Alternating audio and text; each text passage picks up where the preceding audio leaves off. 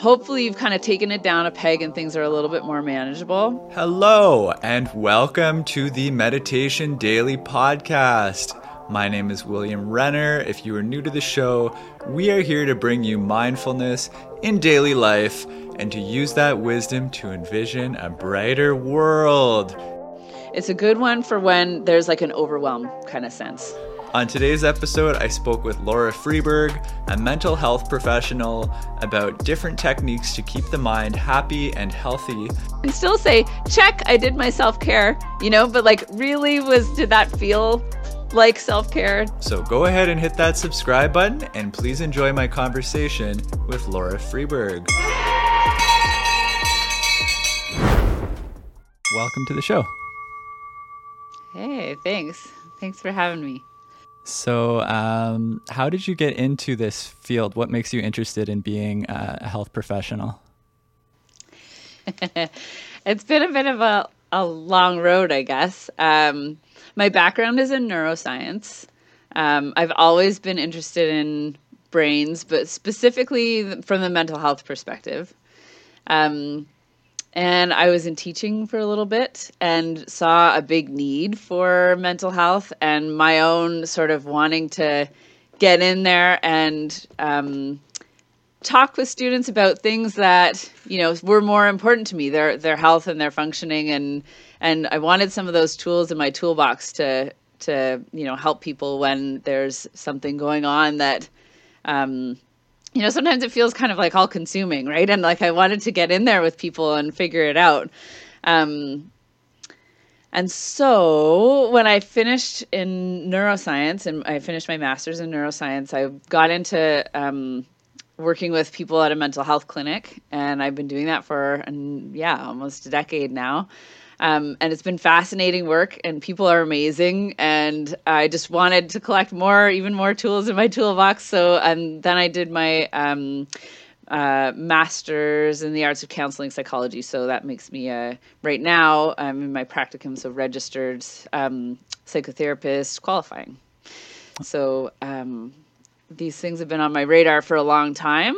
Um, and I think right now in particular um, compassion is on my radar in a way that that it hasn't been yet. So it's like you know an exciting new one for me um, in some ways. Yeah. Hmm.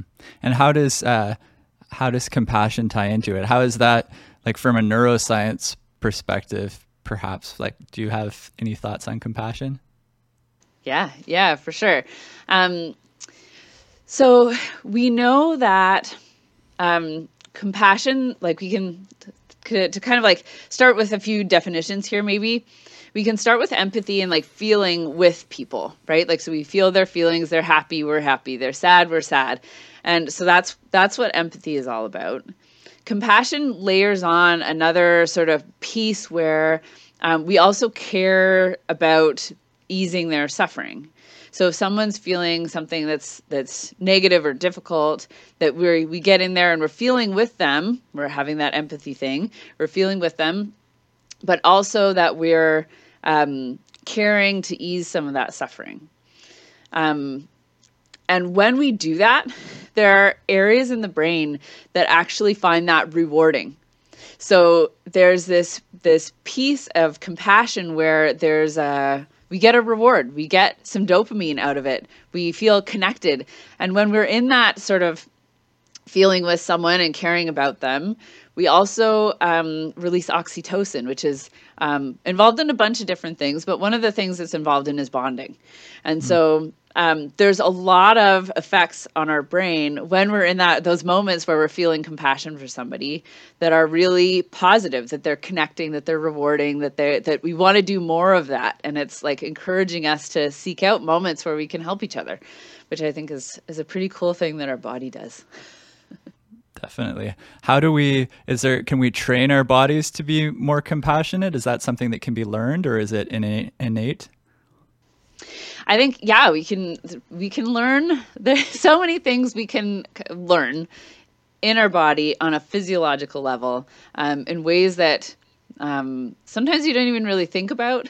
Um, so when we're talking about compassion, you absolutely can practice compassion. And I think part of it, there's there's a few different um, sort of components there that can be practiced. And the more you practice it, the better you get at it, the more rewarding it is, the more you see the positive influences on other people, the more you feel good about having done that, the more you want to do it. So right. there's there's a lot of um, sort of reinforcing things about pr- having a practice, right? Mm.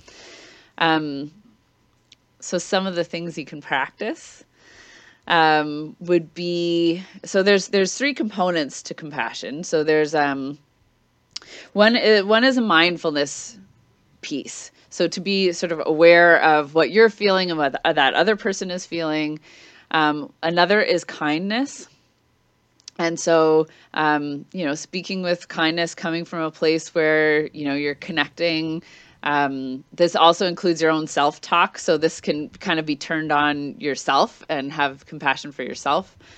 Um, and then the other one is that this is all a part of our own humanity. So, like connecting over our humanness. Hmm. Um, yeah, yeah, and so we can practice at all of those three things to get better at at compassion.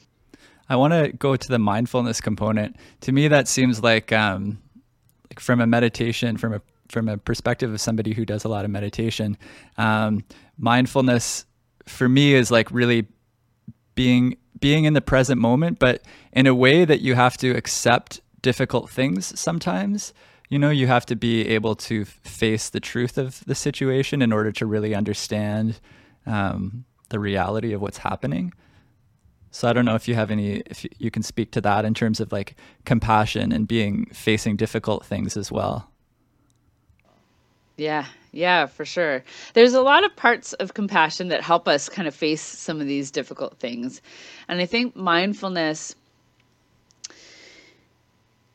mindfulness makes a lot of the emotions that come up seem less dangerous to me anyway. Like i think no i think yeah there's there's a even a there's a piece of research that says that if you realize the feeling that you have and you give it a label just like you would do from like an observer stance and sort of a mindfulness um you know if you're thinking about mindfulness um giving emotions a label and the more specific the label the better can help us to accept them and also eases our distress about those emotions.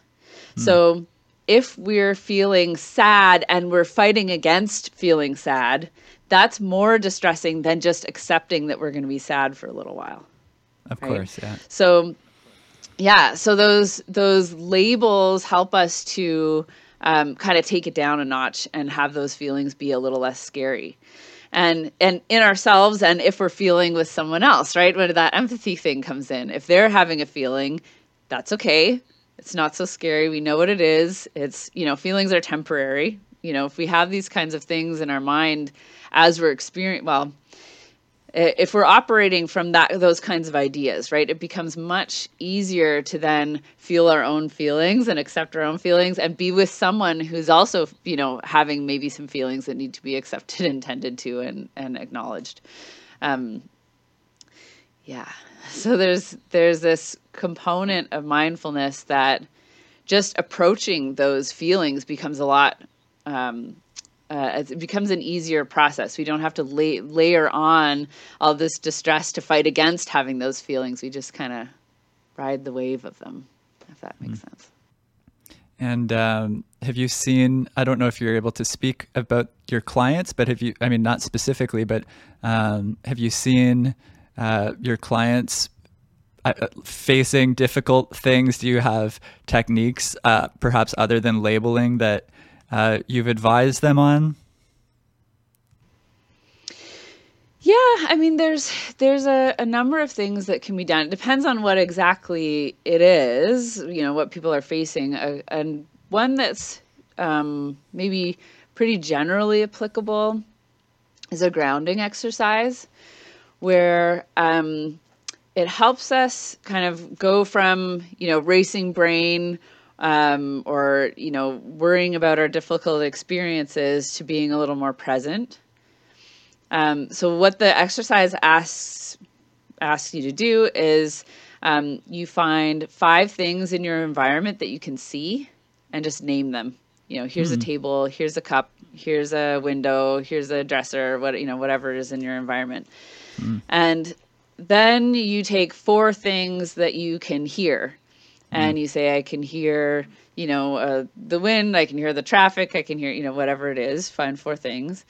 Um, three things that you can feel. So you know you can sit in your chair and feel you know the bottom of your chair. You might feel your clothes. You might feel your breath. Um, two things you can uh, smell. Um, and what's our last sense uh, I missed feeling? one. Uh, tasting. uh, taste. Yeah. the last one's taste. I for myself when I do this one, I'm not so hung up on the numbers and what matches, you know, but the right. idea is you just find a few things for every sense in your environment. So it's easier to find things you can see, so we say that's the 5, but it's it's just a way of remembering to check in with each one of your senses separately and find a few things that you're experiencing in the moment. And often, you know, at the beginning, when you're seeing things in the environment, you, your brain might still be kind of racing a little, you know, yeah. if you're having one of those kinds of moments. By the end, hopefully you've kind of taken it down a peg and things are a little bit more manageable. It's a good one for when there's like an overwhelm kind of sense, mm. right? And there's something, you know, distressing that you have to kind of come back to the moment. This is really neat. A few a few things come to mind here. Um, one of them was that I had a memory of um, somebody reaching out over the internet and they were in a really distressed place. And I remember advising them uh, to try to hear the faintest sound that they could hear. And they told me afterwards that that was really helpful for them. And I mean, that comes to mind because I think oftentimes when we're in these kind of stressful situations um, or the mind is racing, we think we're perceiving certain things like we see everything kind of uh, has a tinge of like ugliness or um, you know we might only hear all of the uh, you know abrasive noises. Whereas if you really start paying attention to the moment and I, speaking of abrasive noises i hear my pandora my cat starts going crazy which she tends to do um, my wonderful cat uh, there's always a sound in the environment. There's so many different sounds in the environment. So the reality, coming coming really into the depth of the reality, I think, um, you know, folk like a practice like this can be super helpful for sure. Mm-hmm. Yeah, and this one is is pretty easy to implement when things are difficult. With things like meditation and breathing, sometimes they're the hardest to implement when things are hard. Um, and so you have to practice when you're you're yeah not in overwhelm to be able to use them in those moments, right? So it's nice to have something that kind of um, might take it down a notch that you don't have to practice so diligently before because there there's sometimes there's a period as you're learning to meditate or learning to be a bit more mindful or whatever you know that skill that you're learning. Sometimes there's a period where you need to reach for something and that one becomes really difficult. And so it's nice to have some some kind of um you know a little something to get you in those get you through those sort of overwhelm moments. Sometimes they even can be a transition right? So in overwhelm do a grounding exercise, move into a meditation, and it becomes more accessible then. Yeah. Yeah, that that's exactly right. I know with um, Anapana meditation, which I practice Anapana and Vipassana, and with Anapana, it's awareness of the breath, uh, the natural breath. It's not taking deep breaths. It's just noticing the breath that's already happening. But in order to notice the subtlety of the breath that's already there, you really have to be able to like calm your mind. To I mean, it's it's a feedback thing. You by noticing the breath, you're calming your mind, but you also have to be calming your mind in order to notice the breath. And so that's why training on a daily basis when you're not stressed is the way to make it so that that becomes an automatic pattern when you are in a stressful situation. Um, and then with vipassana, it's it's focusing on the sensations on the body.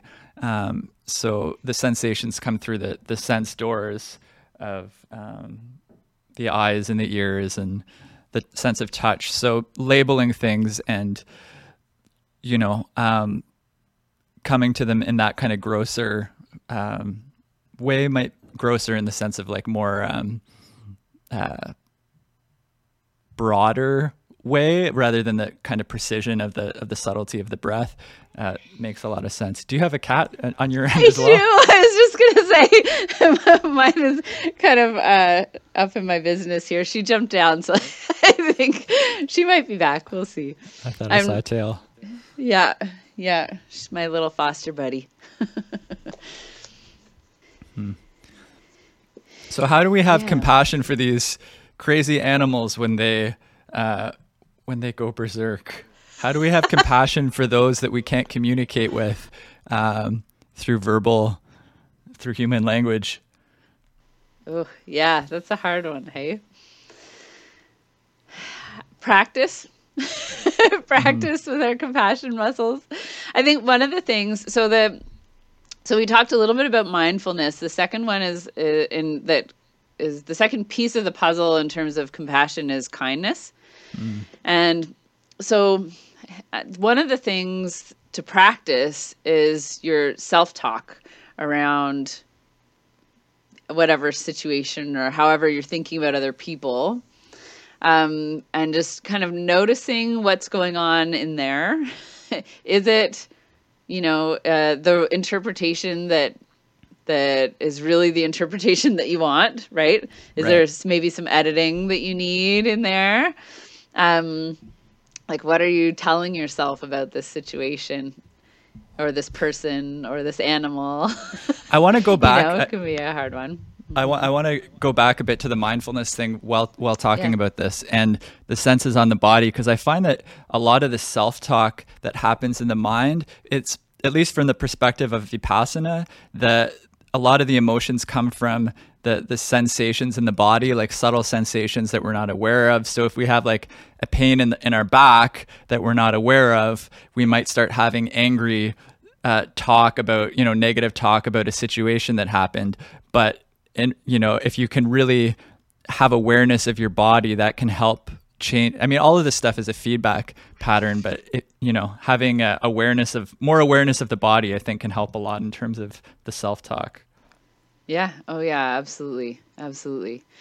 I think there's like a, a two way street, like physiologically speaking, right? Between um, sort of your your brain and the rest of your body, and your thoughts influence that two way street.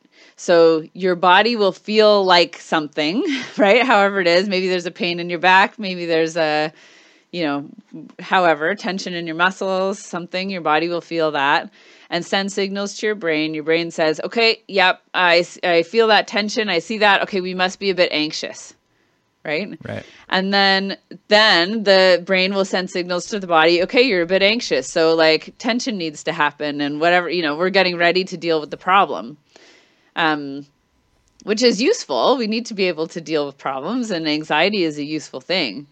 Um, we don't want it to kind of run amok though, right? Or appear when it doesn't need to be around. So there's, you know, there's there's um you know, a limit to its usefulness.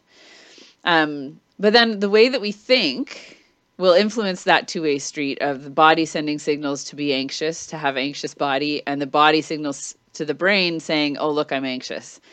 So, um, when we think about, you know, when we look at our thoughts, if we think about something in a way that's, mm, how can I give a good example here? Well, let's do traffic. traffic is a good example, I think. So, um, if you imagine that you're having, let's say, you're having a terrible day, and now you're stuck in traffic, and you're you're sitting there, and nobody's moving, and you're on the highway, and and and uh, somebody cuts you off. What? So so then it's we can think about our thoughts, our behaviors, and our feelings about that, right? So if you're having a terrible day, someone's just cut you off in traffic, what thoughts might somebody have, do you think? right um that I, I don't want to, I'm not sure if I should be swearing on this podcast or not, but in real life, I'd probably be like, that, you know, wow, wow, wow. So yeah, I yeah. Mean, maybe not me because I've been practicing a lot of Vipassana, like I'm getting much better right. with these things. But yeah, in yeah, general, yeah. Um, you start to. Average Joe, what would you be doing? Yeah, yeah. Yeah, you start exactly. to say this person, I mean, you, you, yeah, me, of course. Sometimes somebody, you just think this, you know, blank blank bleep bleepity bleep bleep is doing blah blah bleepity bleep. Yeah, how dare they, right? yeah, how dare they? I was doing yeah. everything right. This person was doing all this horrible stuff wrong. Right? And then yeah. these, this is, you know, this becomes the story that we're telling in our head, right? Yeah.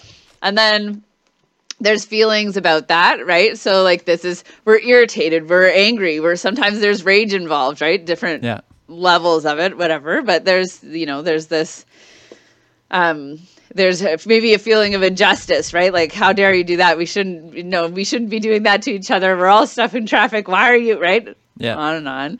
But, but this feeling, right? The feeling of injustice, the feeling of anger. And then what do you do about that?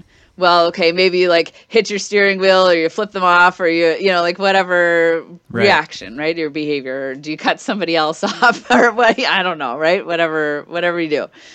Um, and so our the way that we think about that situation influences all of this stuff. Um, when you cut somebody off, you have, or when somebody cuts you off, you're triggered and this thought is happening. But I think from a perspective of uh, Vipassana, and I just came out of this uh, 10 day meditation, uh, the, the thoughts that are being triggered, they're, they're happening because your awareness can only, uh, and correct me if I'm wrong on this, but your awareness can only kind of be at one place at one time. So if you're aware of the thoughts that are happening in your mind, then there are feelings that are happening in your body that you're losing your awareness of. So you might you know have been suddenly had to slam on the brakes and you might have all of this tension that's happening in your body but because your thoughts are racing with your mind you're not able to release that tension in a way that is fluid and um, peaceful. And instead you're you know building more because you're lost in your mind. So i think awareness and attention might have something to do with this as well. Yes absolutely. Um, so the, all of the things that are kind of influencing to to create the situation in the moment right? The feelings and the behaviors and the thoughts. There is um if our attention is on how our body is doing we're not attending to that be we're not stuck in that being angry at the person right mm-hmm. so like there's a switching of our our sort of attentional focus and and um we then can have a better understanding of what's going on and then make better choices about it too right um so maybe like when we understand that um, you know, we were having a bad day and this person cut us off, and that's the situation. You know, however you think about it, maybe I can't change this. I'm part of traffic too. Uh, you know, in the grand scheme of things, does this matter? You know, whatever like, um, you know, uh, approach or reminders that are that put it into a better perspective. Yeah, that has a lot that will impact the way our body feels yeah. and our the way our, if we're attending to our body right that's impacting the thoughts that are available to us you know? Um the all the automatic stuff um doesn't have to be the end of the story right? Like if we notice it when it comes up then there's like what are we layering on top right? Are we is it a better perspective in our thoughts or is it i'm just going to get lost in these thoughts and be angry for a while right? Right. Like it's it's kind of malleable in that way. And so there's a lot of different th- those ways of like attending to your body being an observer to your thoughts. These are a lot of ideas that are floating around with mindfulness. And those are like inroads to influence how you're responding to that situation. Hmm. um yeah yeah. Like from lots of different perspectives that's how kind of how it works. Mm-hmm. so it's like one i mean th- i guess this is kind of obvious but it's just a whole bunch of different processes that are happening concurrently and there's and feeding back on each other and then it's basically just finding different inroads as you say like different ways of uh, putting on the brakes, like getting into that situation, and uh, again coming back to the reality of the moment, whether yeah. that's a narrative reality of the moment or a physiological reality. Yep, and and so in the brain, there's two loops that are involved in anxiety. And this is true of, you know, sort of our emo- general emotional reactions in some ways as well. But anxiety, it, I think, is it's kind of the, the clearest one where our sensations come in and our brain makes an interpretation about should is this anxiety is this a problem right? Are we facing something that we have to deal with right now? And um, that's a very there's there's a fast loop right that produces emotions quickly that are it's our, our amygdala is kind of at the center of this. So our sensations come in they go up through our a relay station called your thalamus. They go to your amygdala. Your amygdala is involved in a lot of different emotional processes. Is this all in the brain or fast, is this like in the spinal the, cord? All in the brain. Okay. Well, okay, so your senses come up through your peripheral nervous system, through your arms or wherever they are, through yeah. your spinal cord to your uh, brain stem, and your amygdala is uh, midbrain. So it's in the older parts of your brain. It's a fast response. It's a is this dangerous or not dangerous? And other there's a you know that's for anxiety in particular. Right? It's involved in processing positive emotions as well. Mm. Um, but dangerous or not dangerous, it'll sound the alarm bells. You know, you're about to fall down the stairs. You know, you right. know, like you get that React feeling. quickly. React, yeah, fast. And it's important that we have a fast reaction. Sometimes that's part yeah. of responding to our environment. Like that's got to happen. It's for our safety and and um, survival. Also, though, there's a long loop in the brain that modulates your anxiety, where it goes to your frontal lobes which are thinking, planning, organizing, right. executive function, emotional regulation, right? Okay. And they're the ones that say, oh no, you just almost fell down the stairs, right. right? It's okay, you can calm down. So that's why you don't have that, I almost fell down the stairs feeling for the rest of the day typically, right? right? You, it, it, disappears quickly because your frontal lobe said, no, no, you were able to catch yourself. It's fine. Like you don't have to be in that state anymore. Right. And that applies to not only falling down the stairs, but other things that might be anxiety provoking as well. So there's this, you know, our, our frontal lobes can impact what's going on, but there's going to be something that comes up in your body quickly. Right. And so there's that's sort of two there's two ways, I guess, or um, there's there's many different strategies in the end, right, to kind of influence that process. And being aware of what's coming up really fast, yeah, right, is a super useful, right? And then how you think about it, frontal lobes, also super useful. Um, and for some people, it's that you they need practice in the thoughts, the frontal lobe stuff, the reinterpretation, the you know, it's okay. We've got this. We have the resources to deal with this problem. It's fine. Sometimes that's that's the the big one right? Like the mm-hmm. the inroad that's the most important for people. Sometimes it's not that at all. It's the body stuff. So things like breathing exercises grounding exercises meditation you know the things that are more based in our physiology and from moment to moment sometimes that's the best way to get in there and calm something like anxiety or deal with emotions that are difficult and it depends on you know what what exactly is going on in there which is going to be the best sort of inroad for each person hmm.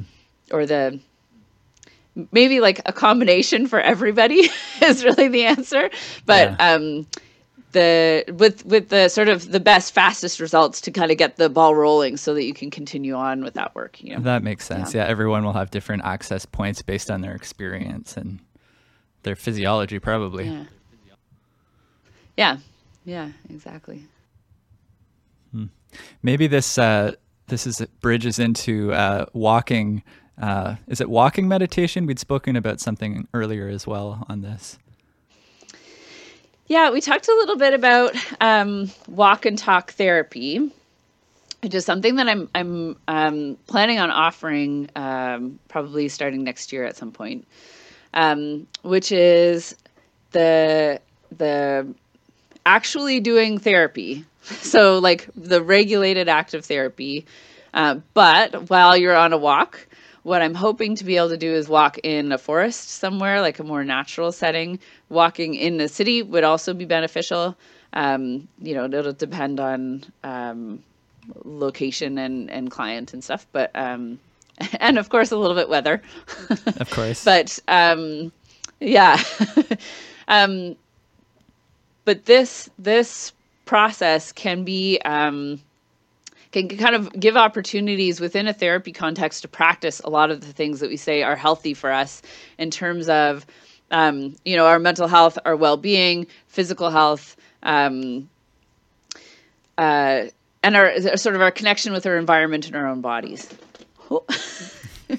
There we go.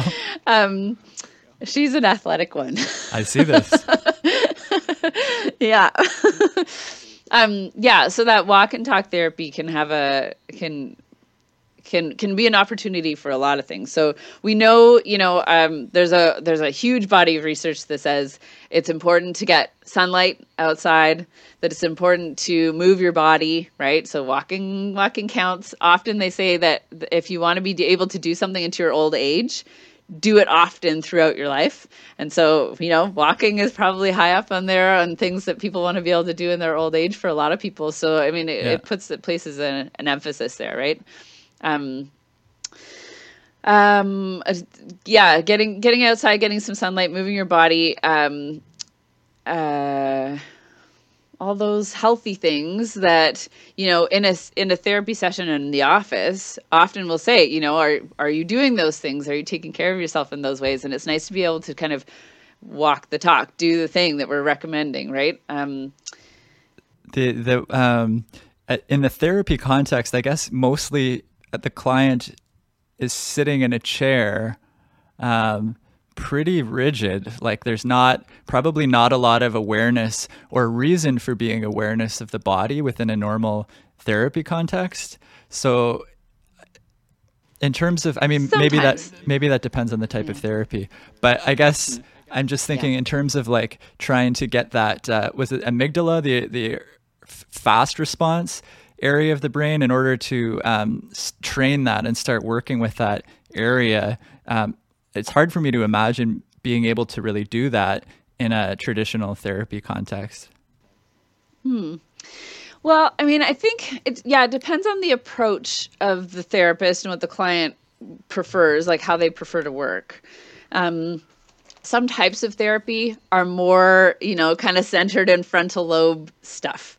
So, um, more centered on sort of habits and logic and self-talk and things that are you know uh, regulated by our frontal lobes. Yeah.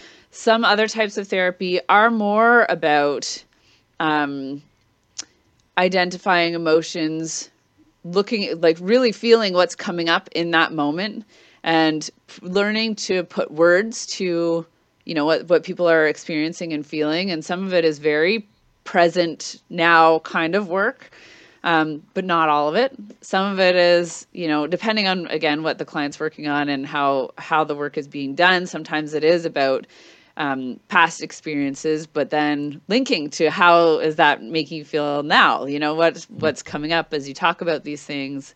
So there's there's a lot of different approaches, and in in every kind of successful therapy, there's changes that happen in the brain um, that are you know um, an ideal lasting changes that happen in the brain so that it's functioning in a way that that works for the client better.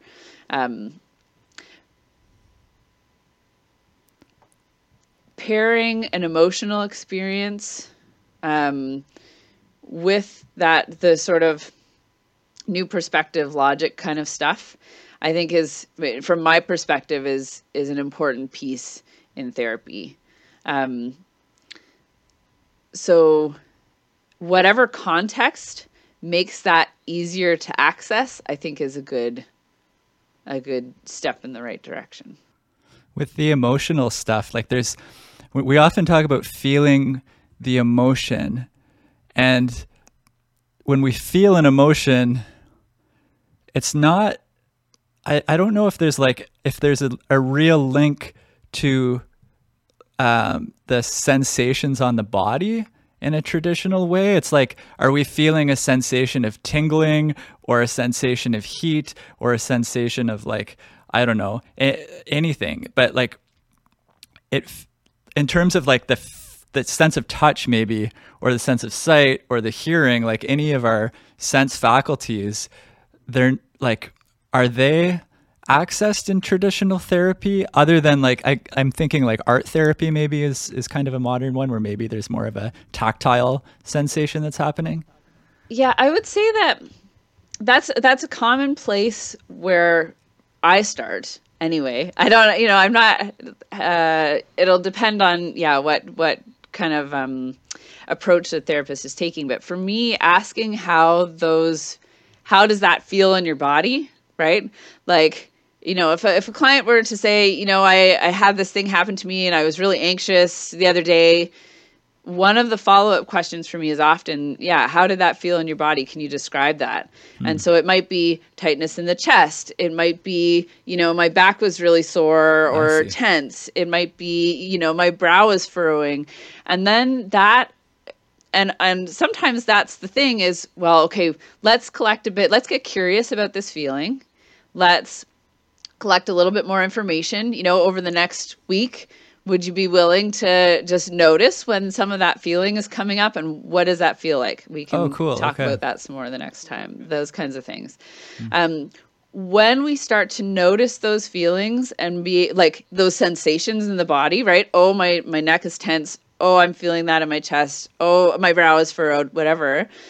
When we start to notice those, we become immediately more aware of how we're feeling, like what the emotion is, because we can connect that chest feeling that you know yeah. we can connect those feelings in the body with a particular emotion right. which is not something we always think about right i mean some people that's been more a part of their life than others you know but in general that's not something necessarily that we as a culture practice um, just in our in our daily lives is uh, noticing our how our body is feeling and be able to talk about it in the moment. One, you know, one of the things that comes up in Anapana meditation is the idea that um, by noticing how the breath is naturally, you notice that it's really closely connected to the mind. And so when a negative emotion comes up, like anger, the breath will start to move a little faster. So you can, like, one of the reasons it's so helpful is because it helps you notice kind of from a long far distance away when negative emotions are starting to starting to come up. Yeah. Yeah. Yeah for sure. And i think the the better we are at that the, the there's like a few things that come out of that right? If we can notice that we can make better decisions or other decisions you know even ex- just explore like what i was doing wasn't working. How about let's do something else and see if it's better right? It gives us like it's like a wedge between reacting and responding. We can we don't have to do the first thing that comes to our brain. we can take a second, right? When we notice, we can take a second and, and make a different choice. Um, maybe we can talk a little bit about uh, self compassion. I know you've been looking into that lately. Um, what are your thoughts on self compassion yeah. and how does that play into this stuff? I, for me, this is an important one because I feel like increasing my ability to be compassionate to myself is gonna in, is gonna improve the quality of my life, uh, huge, in in a lot of different ways. So, um, right now it's really on my radar. Um, so if compassion is made up of mindfulness and kindness and connection to our humanity turning that to ourselves is really important in like treating ourselves well and the way that we can we can be present right? We can be kind. We can feel connected.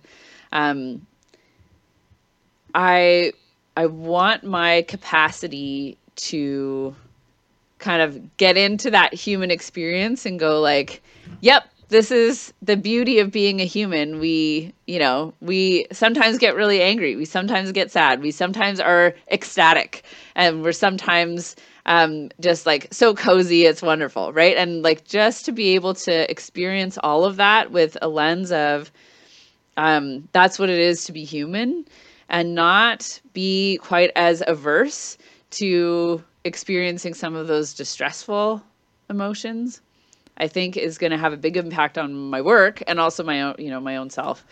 I just want to interject there and doing uh, doing the, this ten day vipassana retreat. What what you really learn through this meditation is that um, whenever we have a negative uh, experience that's happening, and we the more that we are averse to it, the more that that negative experience will continue, and the more that you um, are accepting of it and equanimous with it, which means being neutral with it and not reacting to it, the the faster it's going to just naturally dissipate. And I guess that's like that's what the this process of uh, enlightenment or waking up, uh, whatever you want to call it, is. Is it's just this um, con- more and more equanimity, less and less. Uh, attachment or aversion to these negative experiences and the mind just becomes more and more clear and more and more peaceful. I probably didn't need to interject and interrupt you there, but that's what came to mind. Bingo though. That's yeah, that's exactly it. And so um for me right now, one of my one of the things on my radar like the challenges of what's going on is that I you know, I'm working a bunch of different jobs. I'm, you know, still just wrapping up with my school um, you know, I've taken on a lot and then I've, you know, I'm trying to support my family in a bunch of different ways. And so sometimes it gets to be a lot and sometimes a little overwhelming. And so this self compassion piece gives me pause and it allows me to ask better questions of myself. So, whereas before I might say, What should I be doing right now? My new question is, What would it, what would feel good to do right now? Or um, is there something I can do to make me feel a little more like myself? Does that mean so, like eating ice cream um, could feel good, or is this like feeling good in a just a sensation kind of way? It could be any way. It could be anyway. It it's really res- it's it's taking into account what I need. So this is also this is like right from my immediate like I need to have a shower, you know, I need to eat something, right? Right from those like sort of more basic things to, and and immediate things to I need to work on this long-term goal because that would feel good to me because I know like this is something that's really important in my life. So um it it could mean all sorts of things. And if I'm feeling like really kind of out of sorts, there's a few things that I like to reach to, like reach for that I know are going to make me kind of like I feel good after doing them. So, like going for a walk is definitely one of those. Um it just kind of helps me do a reset for whatever reason. That's a thing that works for me pretty well. Um, doing a bit of yoga sometimes is one of those. Um, but sometimes it's going to the grocery store and buying a bunch of junk food. mm-hmm. like that's allowed. You know, like whatever it is that really feels like it's going to be um, meeting my needs and and the healthier you can do that the better. Like of course there's there's if you get into the habit of always dealing with everything by buying junk food that's going to be problematic right? But um really though if you're really addressing your actual needs it's unlikely that you're going to choose something that's um, something yeah. like that where it's like getting into more of like a, a healthy uh, sorry an unhealthy um, habit or like um, like immediate response right? If you're really really addressing the things that need to be addressed like responding to all of your needs in a way that's like clear mm-hmm. it's unlikely that you're going to kind of go down that road. Um, so it's it's taking away the that i should right? Um, often when we talk about self-care I should exercise more. I should eat better. I should be sleeping better. I should be, and I right. should be doing all these things, and I should have a smile on my face while I do it, right? And um, forcing yourself to do healthy things for yourself can be important sometimes. Like that's mm. not to not to say that that's not the thing, but caring for yourself in this self compassionate way um, includes responding to your emotional needs rather than trying to force yourself to be or do things to make you valuable right? So it's a it's a different approach. Rather than it being like new year's resolutions and then maybe falling off the wagon whatever it was um, it's it's taking care of your own needs in a way that's kind in a way that's mindful and in a way that's that's um, not trying to force you to be a robot. You're trying to be a human right? Um, and so so those kinds of asking better questions and looking at things from a lens of like really taking care of myself in the way that is like a moment to moment kind of thing feels a lot better than trying to force myself into more goals when things are already overwhelming. What I've um, noticed um, with yeah. the, sh- the the question about should I should be doing this, I should be doing this, is that in my own life, when I feel I should be doing something, it's usually because I'm having aversion to the present moment. It's like I should be sleeping, I should be sleeping, but instead I'm like up working on something. But but really, I'm I'm having aversion to the thought of not getting enough sleep rather than um, just facing the fact that like I am doing something and for whatever reason that thing needs to get done. So it's be- rather than generating the anxiety around the should be doing this it's better to just do the thing that you're doing and then do the other thing later. Yeah. Yeah. It's it thinking in that sort of different way kind of sidesteps a lot of the internal struggle over like what what is happening in the present moment and is this the thing that you know should be happening? Like we can kind of get that get that out of here and just like no it is this is what's happening you know or this is what i need in the moment so i should it's not that i should be doing something else right. i this is what i need like i yeah. shouldn't be eating ice cream i shouldn't yeah. be eating ice cream so you don't enjoy the ice cream that you are eating but you eat all the ice yeah. cream so you lose both ways yeah, yeah, exactly. Exactly. And you know, one of the other things too about self-care is that we often can do things and you know, and we're like, okay, we're gonna really take care of ourselves. So this is something that I've done. Like I like to take baths every once in a while. That's like I find it very calming. Like put on my tunes, maybe have you know, whatever. Um, you know, bubbles, nice smells, make it like yeah, relaxing. And there's a difference. Like I can put that on my calendar. You know, here's my time for my bath, get it all set up and sit in there and then stew in everything that I've worried about. Right. Right. And that's not a good time. like, but I can still say, check, I did my self care, you know, but like, really was, did that feel like self care? Did right. that feel good? No, I just sat in my worries. Like, that's not helpful.